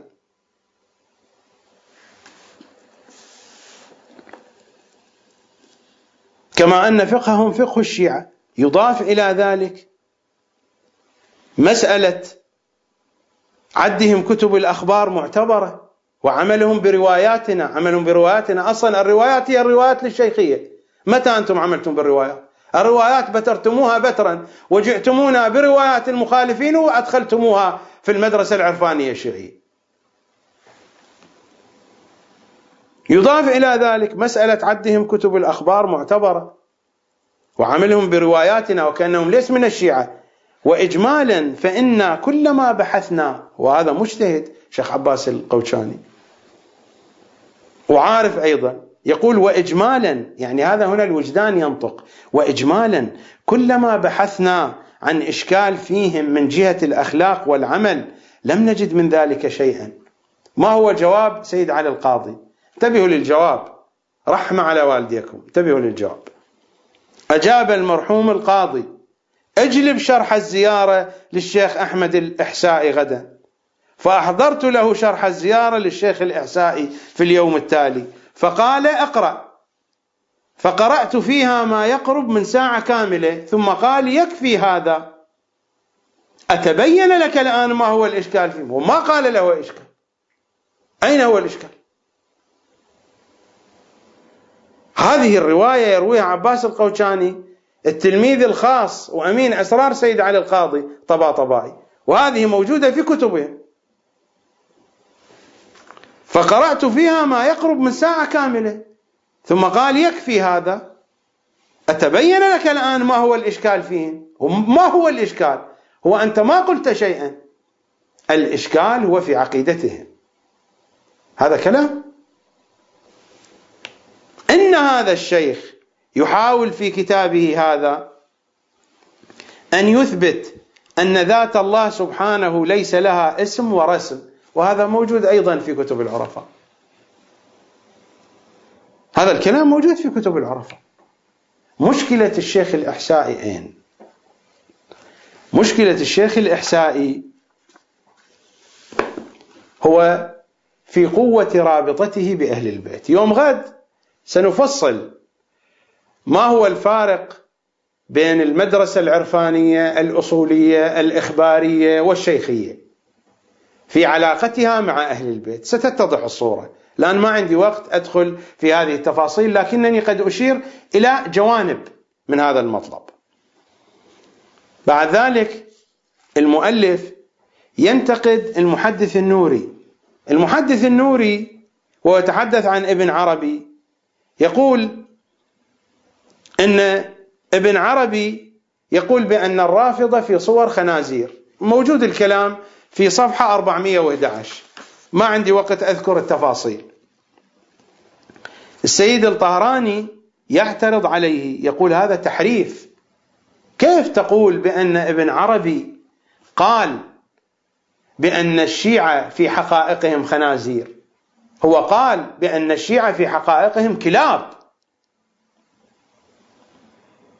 قد يتصور البعض أني أمزح. والله هذا موجود هنا. هذا موجود هنا في الكتاب. نقرأ ما قاله.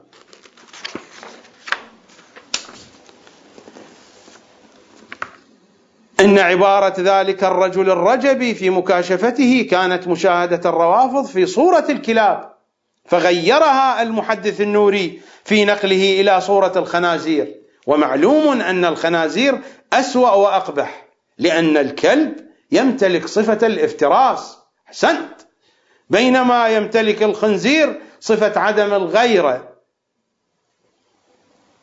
وعبادة الشهوة. ولم نجد أحدا سبق أن ترجم الكلاب إلى الخنازير.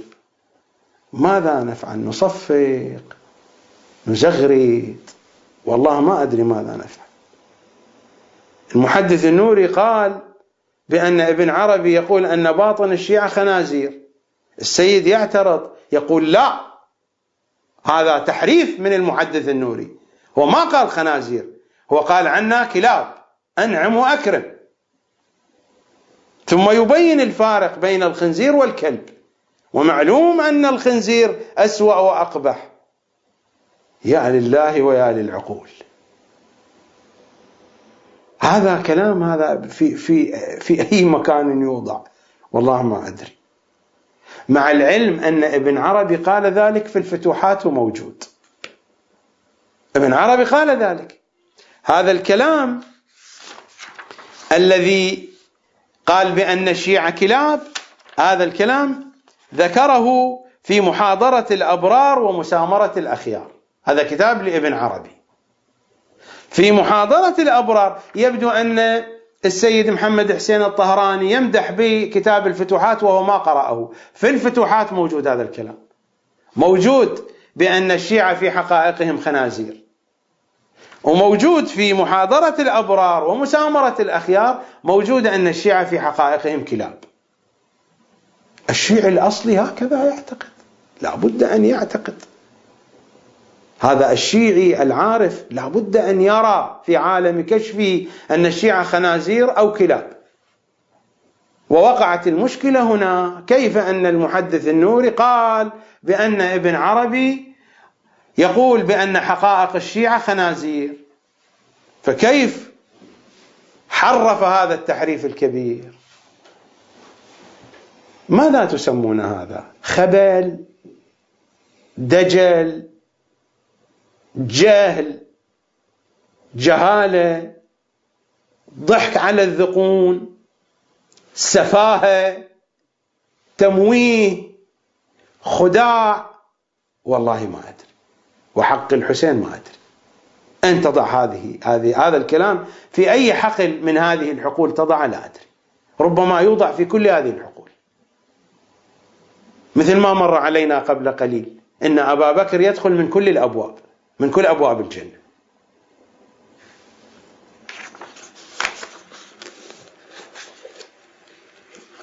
القضية لا تقف عند هذا الحد يعني مثلا على سبيل المثال حين نذهب إلى الشيخ مرتضى المطهري في كتاب العدل الإلهي ترجمة محمد عبد المنعم الخاقاني إذا نذهب إلى وفيه كلام كثير هذا الكتاب لكن أنا أخذ موطن واحد. في صفحة 381 ماذا يقول الشيخ المطهري؟ هناك رواية معروفة تقول حب علي بن أبي طالب حسنة لا تضر معها سيئة.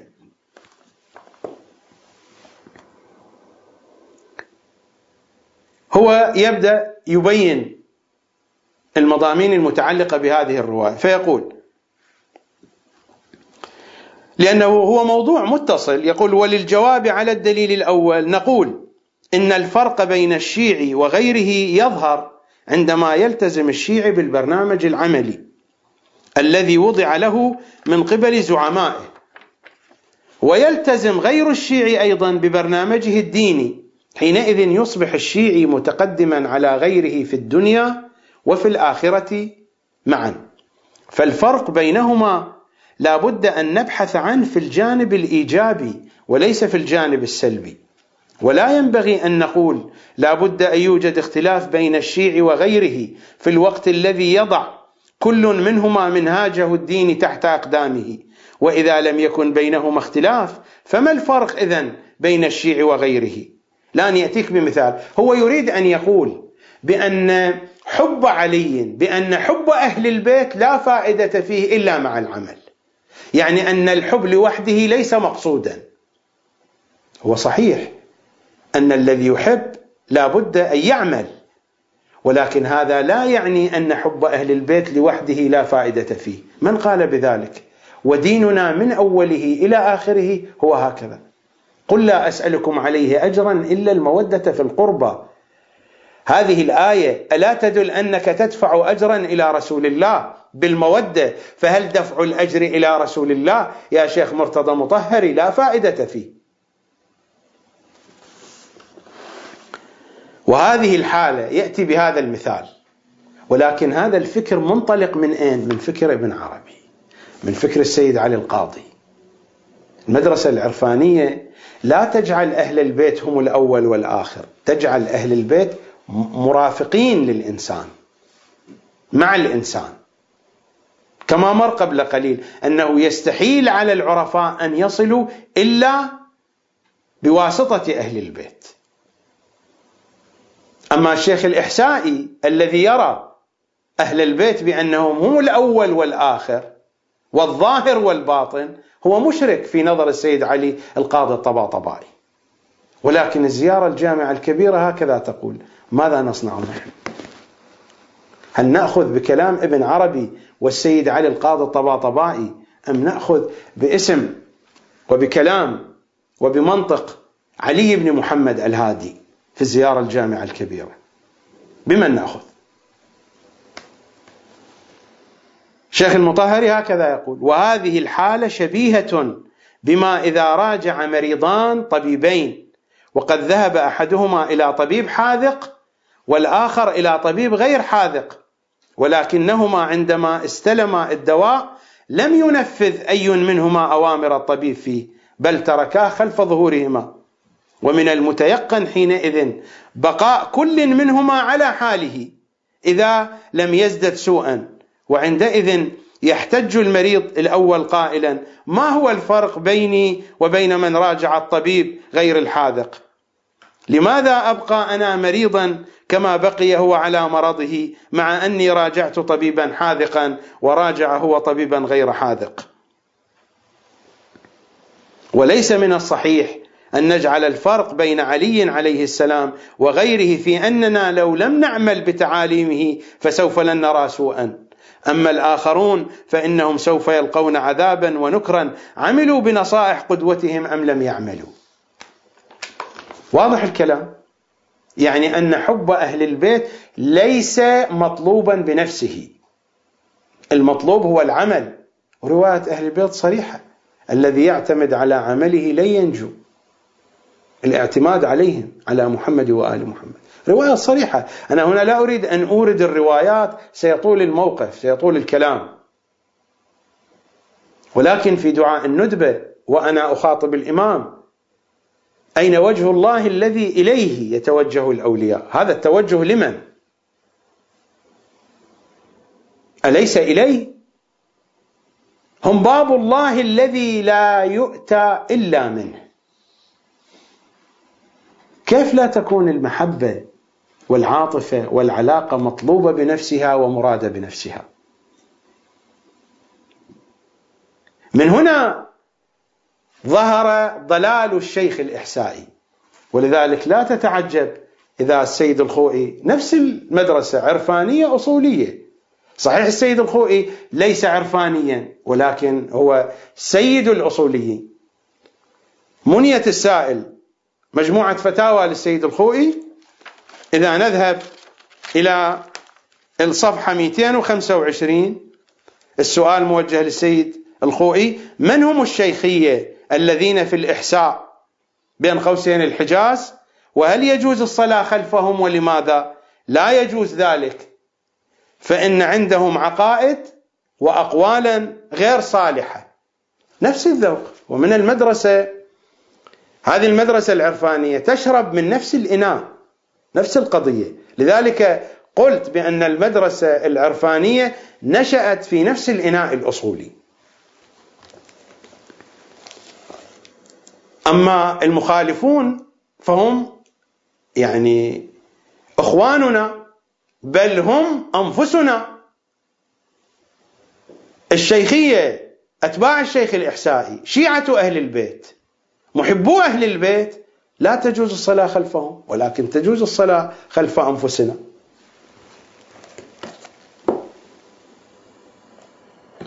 مشكلتنا كبيرة. إلى أي جهة أذهب؟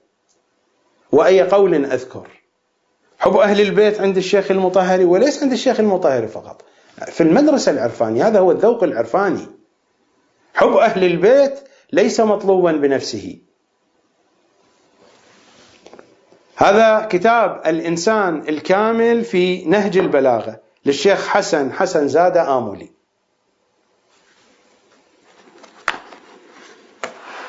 صفحة 84 85 كلام طويل. قبل قليل مر علينا قضية مقام الولي ومقام الرسول وكيف أن الولي في بعض الأحيان يكون أعلى من الرسول وفي بعض الأحيان يكون أدنى. تقريبا نفس هذا المضمون. أنا هنا أذهب إلى موطن الشاهد وأنتم طالعوا البقية. البقية فيها تفصيل. صفحة 85 يقول الغرض من المثل المذكور.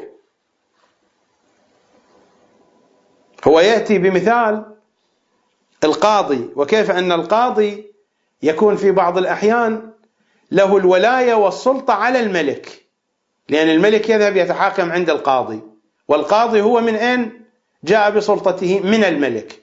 يأتي بهذا المثال. هو يذهب إلى هذه القضية يتحدث عن نزول عيسى وأنه يصلي خلف الإمام الحجة هذه المشكلة التي هو حار فيها.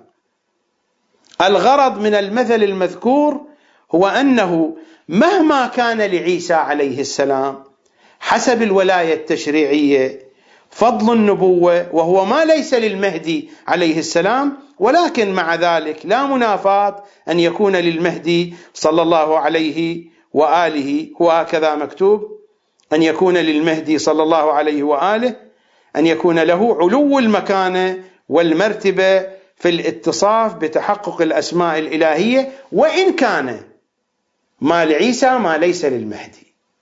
وهذه العبارة واضحة. هو أنه مهما كان لعيسى عليه السلام حسب الولاية التشريعية فضل النبوة وهو ما ليس للمهدي.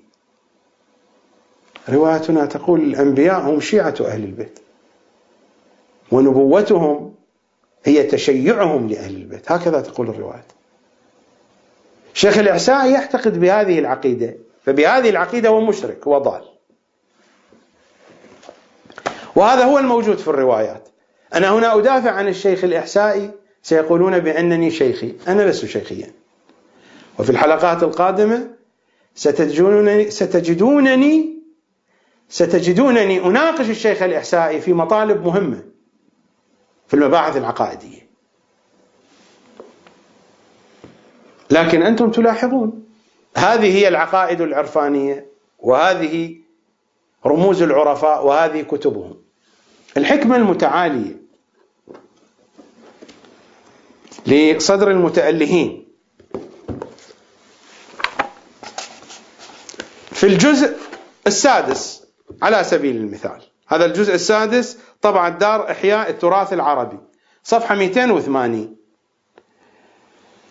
وهو يقول وأما المنهج الثاني أعني منهج الصوفية الكاملين. لا أدري لماذا يحب علماء الشيعة عرفاء الشيعة الألفاظ والكلمات التي يبغضها أهل البيت.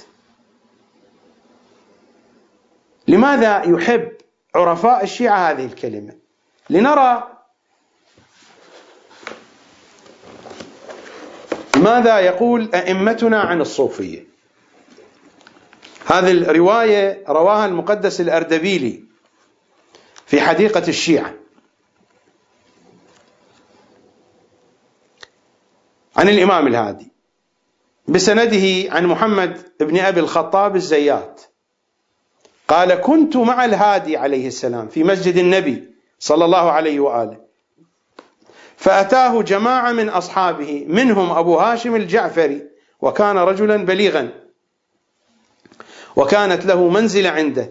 ثم دخل المسجد جماعة من الصوفية وجلسوا في ناحية مستديرة.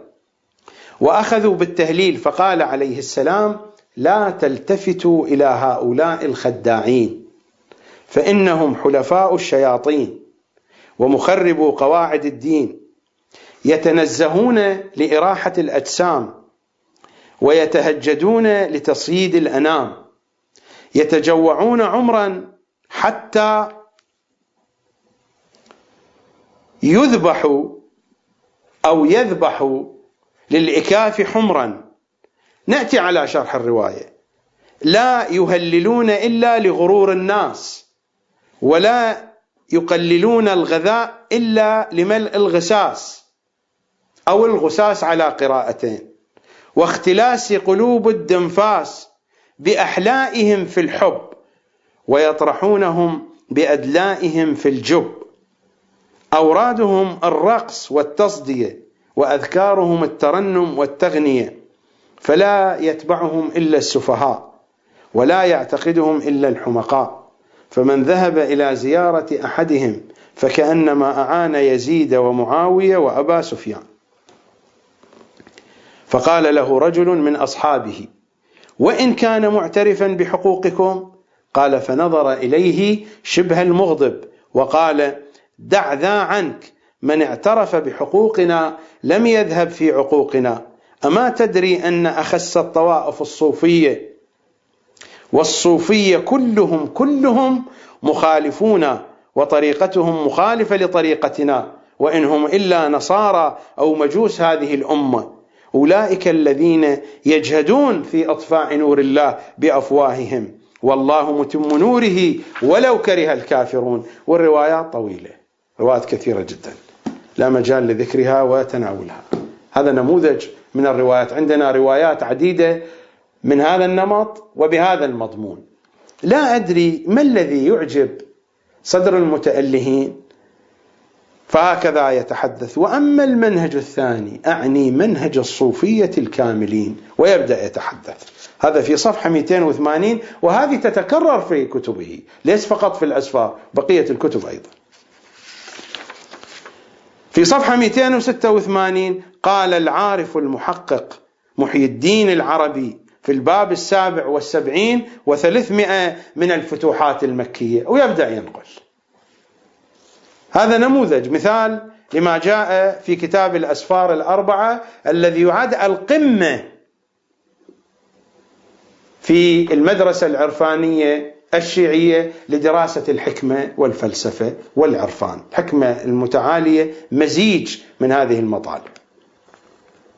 في الجزء السابع في الجزء السابع هو تحدث عن أمير المؤمنين. كلام جميل في صفحة 34 وأشار إلى المقام الواسع الشامل لسيد الأوصياء. ويتحدث عن قراءة القرآن بالمعنى العميق الدقيق. لا مجال لذكره. يمكنكم أن تراجعوه في صفحة 34 ولكنني أنا أحاول أن أذكر الشيء الجميل والشيء الذي ليس جميلا. في صفحة 171 في ذكر عشق الظرفاء والفتيان للأوجه الحسان. يقول اعلم أنه اختلف آراء الحكماء في هذا العشق يعني أن تعشق غلاما وماهيته وأنه حسن أو قبيح. ويستمر في الكلام إلى أن يقول كلام طويل عريض يمكنكم أن تراجعوه.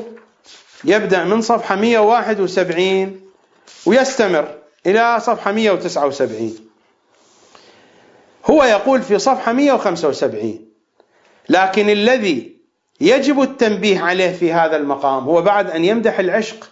يقول عشق الغلمان يعني أمر حسن أن تعشق الغلام. لماذا؟ لا لقضية شهوية أو جنسية. وإنما ليكون بوابة لعشق الله. حب أهل البيت تتحدثون عنه بتلك الطريقة. عشق الغلمان لا ندري أين نضع الأمور. على أي حال. هو يقول لكن الذي يجب التنبيه عليه في هذا المقام أن هذا العشق وإن كان معدودا من جملة الفضائل. يعني أن تعشق غلام أمرد جميل أن هذا العشق وإن كان معدودا من جملة الفضائل إلا أنه من الفضائل التي يتوسط الموصوف بها بين العقل المفارق المحض وبين النفس الحيوانية. ومثل هذه الفضائل لا تكون محمودة شريفة على الإطلاق في كل وقت وعلى كل حال من الأحوال ومن كل أحد من الناس بل ينبغي استعمال هذه المحبة في أواسط السلوك العرفاني وفي حال ترقيق النفس وتنبيهها عن نوم الغفلة ورقدة الطبيعة وإخراجها عن بحر الشهوات الحيوانية يعني بحب هذا الغلام. وأما عند استكمال النفس بالعلوم الإلهية وصيرورتها عقلا بالفعل محيطا بالعلوم الكلية ذا ملكة الاتصال بعالم القدس فلا ينبغي لها عند ذلك الاشتغال بعشق هذه الصورة المحسنة اللحمية والشمائل اللطيفة البشرية لأن مقامها صار أرفع من هذا المقام ولهذا قيل المجاز قنطرة الحقيقة. وإذا وقع العبور من القنطرة إلى عالم الحقيقة فالرجوع إلى ما وقع العبور منه تارة أخرى يكون قبيحا معدودا من الرذائل. لكن في بداية السلوك العرفاني عليك أن تعشق غلاما حتى ترقق قلبك حتى يكون قنطرة لعشق الله سبحانه وتعالى. لماذا لا نبدأ بحب أهل البيت؟ وننتهي عن كل هذه الترهات. وعن كل هذه السفاسف. ومن أحبكم فقد أحب الله. القضية منتهية واضحة.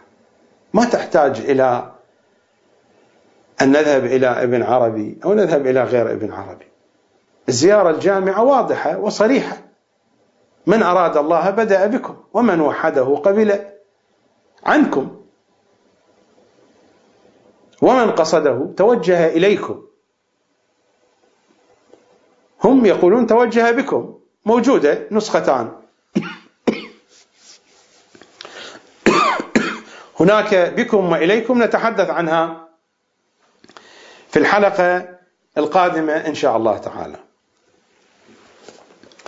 الكلام طويل والتفاصيل كثيرة وبقية حديثنا إن شاء الله تعالى تأتينا في حلقة يوم غد نتم الحديث تحت العنوان الذي شرعت فيه في الحلقات السابقة وهذه الحلقة علم العرفان الشيعي. بهذا القدر أكتفي أسألكم الدعاء.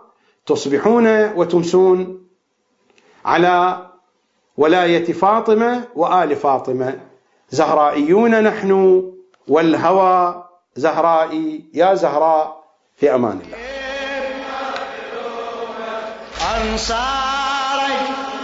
اي